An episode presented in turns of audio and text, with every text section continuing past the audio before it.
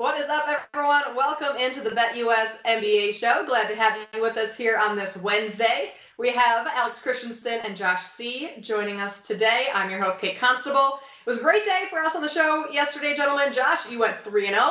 I went 1 and 0. Chris, 1 and 1. Not terrible there. And it was also a great night for both the Grizzlies and the Celtics, who evened the series. So, Josh, we'll start with the Celtics. Great showing by them last night. They finally looked like the team that we've seen these past couple weeks. They did defensively. Uh, it was much much improved in that end. Offensively, I don't know. I didn't love it. Um, you know, we saw in the second half when the threes don't fall like they did early on. Uh, they're still having quite a bit of trouble there in terms of finding any sort of rhythm. So obviously just relieved and happy to be at one all and i think the series still has a pretty long way to go um, and a lot for both teams to sort of work out. Obviously like i said the fact that boston's defense was able to step up in the manner it did i think puts them in good stead heading to milwaukee uh, but they need to do more offensively than just you know try and hit it about 45% from deep in order to put separation between them and this bucks team. So yeah, still probably a little over reliant on the three ball, which is it, it's normal. That happens against Mike Budenholzer teams. It's by design. That's what he wants to give up. So at the same time, you know, there's players there that can shoot at a pretty high level. So it'll probably win them at least another game, if not two. But uh, if you want to win this series, I still think they need to do a little bit more. Alex, what did you think of the Celtics without Marcus Smart in yesterday? Because that was a fairly big blow. I mean, Defensive Player of the Year, and he's announced out just a couple hours before game time. So I think we've been reminded a lot. It's really difficult for teams to deal with an injury during the middle of a game. There's so much time and game planning put in that once you lose a big piece of that or it becomes wildly diminished, it really throws teams off. And, and not to blame necessarily all of game one on that, but I think that really kind of put them in a loop there. Whereas last night. They knew coming in he wasn't going to be on the floor. And I'm with Josh as much as I thought it was odd for Josh to complain about them scoring 109 points in a fairly slow game like they did shoot 47%, 46% from three. I mean, how did they not score more points than this? They only scored 18 in the third quarter. So, kind of a funky game. It's been a funky series. I mean, the Celtics only shot 33% in the first game. Milwaukee played really well. What stands out to me again is that the Celtics, uh, for whatever reason, have figured out the rebounding here a little bit. Um, beat the Milwaukee Bucks and offensive boards, which I think is the first time that's happened all season in the five or six times they played. And that's going to make a real difference because that's one of the ways the Bucks honestly win a lot lot of games. They're always getting five, six more offensive rebounds than everybody else, and those extra possessions really matter long term. So the series is one-one. As someone who was pretty nervous with a lot of Bucks futures, I feel okay. It's a good sign going back to Milwaukee. These next two games are in Milwaukee, so to even the series heading home, got to be a great sign for the Bucks. You talked about when a player goes out in the middle of the game. Well, uh, Gary Payton Jr. went out three minutes into the Grizzlies Warriors game yesterday. What's that eye roll for, Alex? it's just so much to unpack with what happened yesterday. And if you haven't seen it already, go pull up JJ Redick talking about it.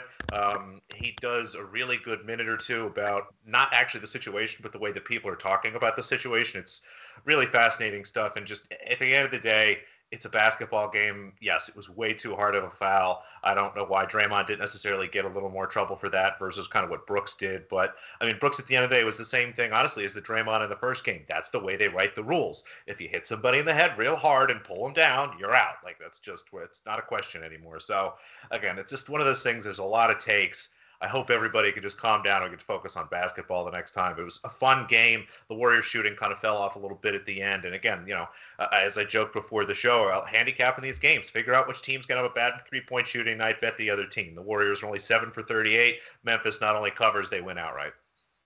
Yeah, the Warriors' shot quality from game one to game two, there's quite a difference. I mean, 58% shot, shot quality in game one, 53 in game two. And so, Josh, yesterday you were on the Grizzlies both, both in the first quarter and the first half, and that was definitely the side to be on yesterday.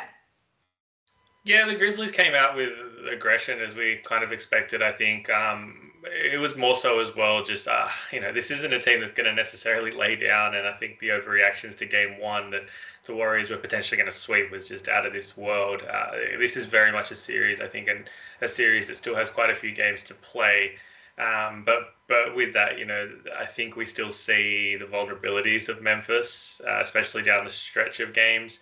Um, and the flip side is, you know, the Warriors haven't exactly looked fantastic themselves down the stretch of games either for a team that's supposed to be uh, the veteran and more experienced side of the two. So uh, a lot of basketball to be played in that series. Uh, I, I, still think there's a lot to like about Memphis game to game here and their ability to extend this one um, beyond just sort of five, maybe even more than six games. 40 plus points for Ja Morant yesterday. What did you guys both think of his performance?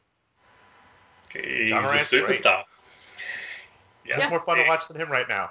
He runs up and down. He's got the goofy looking hair, so you can always see where he is. And it just, and I'm sorry, I, I just think it's goofy. I don't know why, like all that stuff. It's got, it's got to be hard to play basketball with that going on. Like that has to like mess up your head weight and stuff. Like, I, I, wonder if it would mess him up if you cut him all off. Like would it throw off his jumper or something with the weight displacement? But he's so much fun to watch. You gotta love it. I always think that with Reggie Bullock's hair. You know, he's got the thing right. going almost in front of his face. Like, does that ever get in his eyes? Has to. Yeah. Yeah. Absolutely. Just bobbing there constantly, like everybody like. And someone with, I have probably Ja Morant's length hair. If mm. I were ever to work out with like my hair down, oh my gosh, that would be disgusting. Like, it has to be all pulled up off my neck, no sweat touching the hair. I don't know how he does it. It's it's actually quite impressive. It is. It is. It's very Not impressive. Yeah. All right, enough hair talk. Let's uh, move on to today's games. We'll check out our overall record to start. Josh with a 3 0 day yesterday, 99 92, sitting in a good spot going into today. Alex, I forgot to ask you, how was your betting day yesterday, even though you weren't on the show? Well, so pretty similar to today. Not much on my slate. There was t- two looks. I thought about maybe back in the Bucks, but once Marcus Smart moved out, I didn't like the number anymore, and it just looked like funky. It was good that I avoided that. Thought about a Warriors Grizzlies under, passed, shouldn't have. Yep, I was on the Warriors Grizzlies under. Great move. So zero zero instead of one and one. Save some It's just fine. Uh, Sixers Heat tonight. We'll start with them. Heat are once again the heavy favorite, eight points at home. Total here is 208. The Heat took game one, 106 92. Sixers are still without big man Joel Embiid, which proved to be quite costly in game one, as was expected. So, Josh, with the Heat looking to take the 2 0 lead tonight, what angle are you looking at in this game? Uh, a really gross one, one that doesn't make a ton of sense on face value, but um, I'm expecting a much better night from both teams offensively, much more scoring. I think, in particular, Miami, having looked at how they play the Atlanta series, having looked at sort of past situations, similar situations that Spoelstra's been in with this Miami team in game two, they do like to try and be a bit more aggressive in pushing tempo and attacking in transition and, and, getting their shots off early in the shot clock. And I can see that definitely coming to the fore again today against this Philadelphia team who themselves have admitted basically that they need to try and play faster offensively. They need to do a better job of attacking Miami early so that they aren't in these situations uh, where they're having to deal with what is a very good half court defense. So it, should lend itself, I think, to a few more scoring opportunities for both sides. It should lend itself to better shot quality, I think, from both sides as well. Um, and ultimately, you know, I think the Heat probably carry the bulk of that offensive scoring. But um, you know, that said, I think the line is quite sharp. I think that's probably where it's going to fall is in and around that sort of six to nine point range is what I'm projecting. Uh, but I show an edge just on, on the total here, even though, uh, like I said, it's not the most comfortable position you'll be on tonight. But like uh, just looking at the two styles and the, the, way that both these teams are likely to, I think, operate um, offensively in particular means that we should get some higher scoring opportunities on what's a low total and number here. So I'm going to lock in the over here on the full game and hope that we do get that Miami adjustment that we've seen so often from them in these situations. Neither team shot very well from three in that first game either. I mean, Danny Green, George Niang, Tobias Harris for Philly, they were two of 16 collectively from three point range. The Heat, I mean, um, Tyler Herro, six man of the year, he had a great game from from deep, but other than that, I mean, no one really shot the ball that great uh, from three point land. Alex, if the Sixers play this game at a faster pace tonight, does that mean we don't quite see James Harden having that big of a game because he technically kind of slows down the game? There's a lot of conflicting narratives. We want to run the ball, but we're going to start DeAndre Jordan. We want to play faster, but James Harden's going to have the ball in his hands more often. There's just a lot of things to be concerned about, not only with what Glenn Rivers are doing, but there's been some videos floating around. Apparently, James Harden and Tyrese Maxey don't like each other, so there's just I agree with Josh. This looks like an over spot. Uh, the shooting from three was definitely poor in the first game, but the shooting overall was okay. 43%, almost 44% for both teams from the field, which is fine. Maybe just a touch below average. So I think you'll see some more scoring from that. But I really wonder if we do see a faster pace, as much as Miami does like to try and push things a little bit. I wonder if they look at this series and just go, you know what? All we have to do is kind of take care of business. Let's not try to get any anybody hurt or try anything crazy. Let's keep some cards in our back pocket as we go forward. So, as I go through this, it feels like an over spot. Maybe a Miami team total over would probably be a play. It was one of the things I was looking at earlier. They, they should put up a bunch of points, but just too much to kind of unpack here. Again, lean towards the over, but not feeling strong enough to make a play. Give me the T on James Harden and Tyrese Maxey. What's they don't like each other? This is news to me there was like some tweet floating around. There's a video where Harden tries to sit down to Maxey, and Maxey keeps getting up and moving, and Harden follows him, and he gets up and moves again, and not like it was like a, and there's not like a ha ha ha, we're having fun sort of face on this. Like Maxey looks furious while it's happening. So uh, who knows? I mean, maybe that's what Glenn Rivers is doing. He's trying to distract from that by forcing DeAndre Jordan down our throat. Maybe it's just next level gaslighting. I'm not really sure. okay. Uh, drama in Philly, uh, drama in South South Beach tonight, maybe for the Sixers. But Josh, feeling good about the over, playing the over 108 tonight. Mavs and Suns tonight. Suns took that first game, and um, they were winning for the majority of that game, actually. But the Mavs kind of stormed back late in that fourth quarter. Uh, Suns end up winning by, I believe, seven. So, uh, Josh, we'll start with you again tonight. Is this going to be another game where we see the Suns dominate for three quarters and the Mavs cover in, in, on the back end?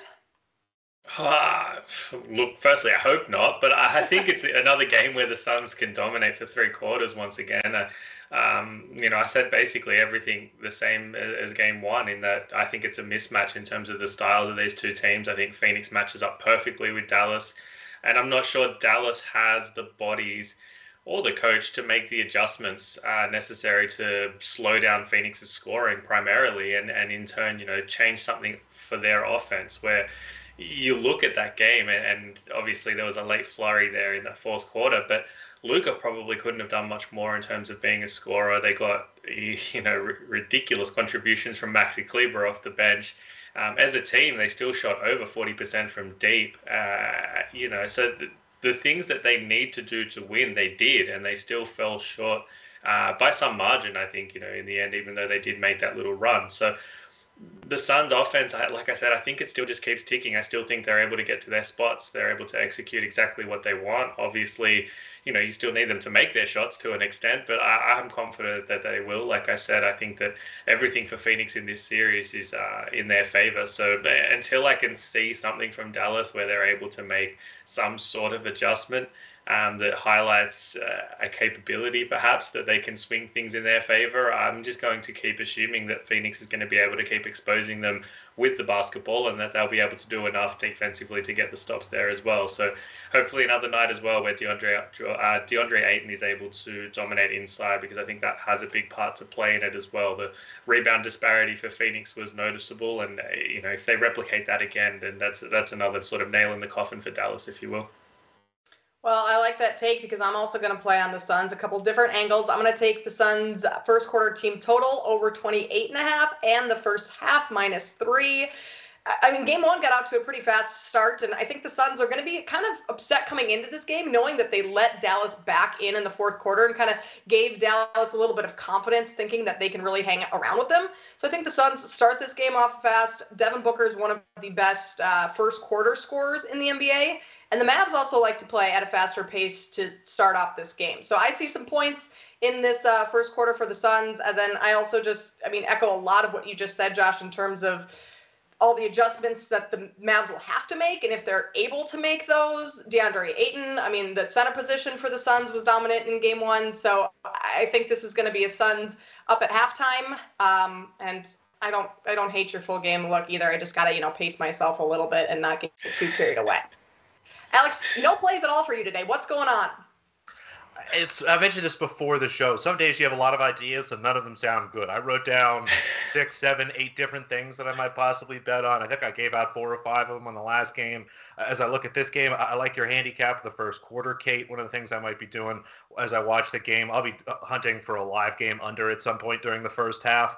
Um, we saw the scoring really explode in the first and second quarters there. I mean, 25, 35. You know, so you're looking at 60 points and then 65 points in the second quarter. So maybe hunt the second half under something like that. I, I do expect this game to slow down a little bit as maybe it tightens up. Uh, at the end of the day, you know, you guys talked about it. Phoenix was up by double digits almost the entire game. I think that Dallas was inside the number for 60 seconds, maybe less, and uh, for some reason, you know, we had to come down to sweating a bucket at the end for those of us that had the Suns minus five and a half. But uh, you look at it, Dallas had a solid game. Shot 47% from the field, 41% with a high volume of three pointers.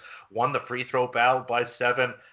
to get smoked on the boards, which is something you know we talked about. I expected, and you know Josh and I again we're kind of on board here. This should be a great series inside for Phoenix after you know what they had to deal with against New Orleans, and the turnovers were close. I mean, usually Dallas turns the ball over more, so I don't know what Dallas does take it better in this game than what we saw last game. You know, maybe Phoenix comes back to earth a little bit. They did shoot a blistering 50% from the field, 40% from three, so maybe some of that ticks back a little bit, but there's no reason to think that Phoenix isn't going to keep rolling. I just have the number pretty close to where it is. I think it's right about six. I made it seven. So I'm happy to leave that. like I said, I'll wait to see at some point in the first half, I'll start live betting some unders. All right, well, Josh and I both like Phoenix rolling tonight. I'm playing the first quarter, team total over 28 and a half, and the Suns first half minus three, and Josh is taking the full game minus six. Questions? Tawny, thank you for um, sending this in. Tawny's been watching these last couple uh, games, has plenty of questions. So, player props for tonight. Love to see that question. Josh, we're just going to give this one to you. Uh, well, we just spoke about it. I, I, don't see why you would move away from DeAndre Ayton props tonight. His points, his points, rebounds. I think he's just going to keep dominating the inside. It's a really favorable matchup for him and one that I think they'll continue to exploit as well. So that probably for me the, the top look on the board and you know maybe a multitude of different ways to attack it is probably the best way tonight. I don't disagree with that at all. I took his points in the first game, and I might take his rebounds in in this game tonight. Alex, in that first game, Sixers Heat, you're uh, targeting DeAndre Jordan, I assume, for uh, his points, rebounds, assists prop. He's going to have a big game. I'm going to pretend he didn't say that and just mention that I really like Tyler Herro overs in the first game, and I continue to like Tyler Herro overs. Give me the points over, the assist over, stack some alts there. There is just nothing stopping him when he's on the floor. And honestly, even when the Sixers starters on the floor, I'm not sure that they have anybody right now that's capable of slowing him down. I mean, Thybulle does a nice job every once in a while, but yeah, I'm just going to keep stacking Herro overs until they set him at like 25 points and eight assists or something. It just he's going to wreck in this series. James has a question. How about a Suns Heat money line parlay? I don't hate that idea. I don't hate it either, to be perfectly honest.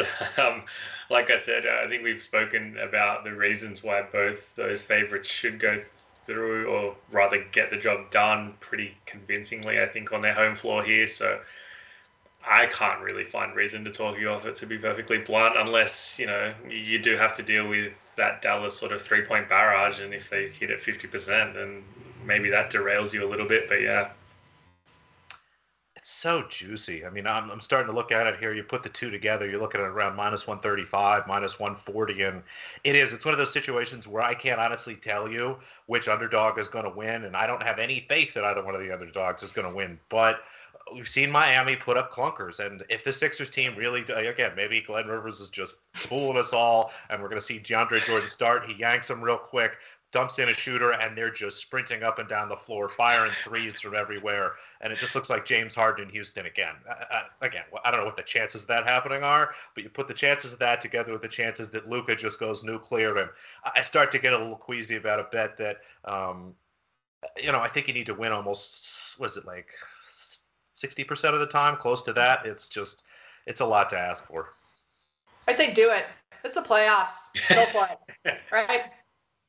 All right, let's take a look at the bets we are taking tonight. Our best bets. Alex is going to have a quiet night tonight. Uh, but Josh and I both playing a couple angles on the Suns here, and Josh has taken the Heat over 208. Alex, are you still going to watch the games and, you know, enjoy your Sixers tonight? Try to at least? Well, you say those like it's the same thing. Um, Yeah. Yeah, I suppose I am going be to watch. unenjoyable to watch. I don't know if I will enjoy it. I would set the over under on quarters of bat minutes. I'll go with minutes because I'll probably flip back and forth quite a bit. I'll toss the over on game minutes watch 24. We'll go 23 minutes and 59 seconds, just so you know. Okay. We have a decision. Uh, and Aaron here in our chat feature, he actually kind of likes the under in the Heat uh, Sixers game, but going against Josh, he said that's always tough, and I agree with you. I hate going against Josh. Take an Uh, alt under. Find I some place like with under 200 at a nice big juicy plus number because if it goes under, it's going way under. Yeah, I also agree with Aaron. I, it's not a bad look at all. It's it's one of those situations where, like Alex said, if it goes under, it's going to go under by margin, and I'm just going to look like I'm way off the ballpark there. So, uh, an alt under, if you want to do that, is probably the best way to do it. There we go. That's the angle to take. All right, that's all we have for today. Be sure to hit that subscribe alert little uh, bell button so you know when we're going live. And we would love it if you would head over to Twitter, give us all a follow. You can always get a little bit more info from us on games there. Alex is at underscore noops. I'm at Kate Constable, and Josh is at punt underscore school. We will see you all back here tomorrow. Have a good night.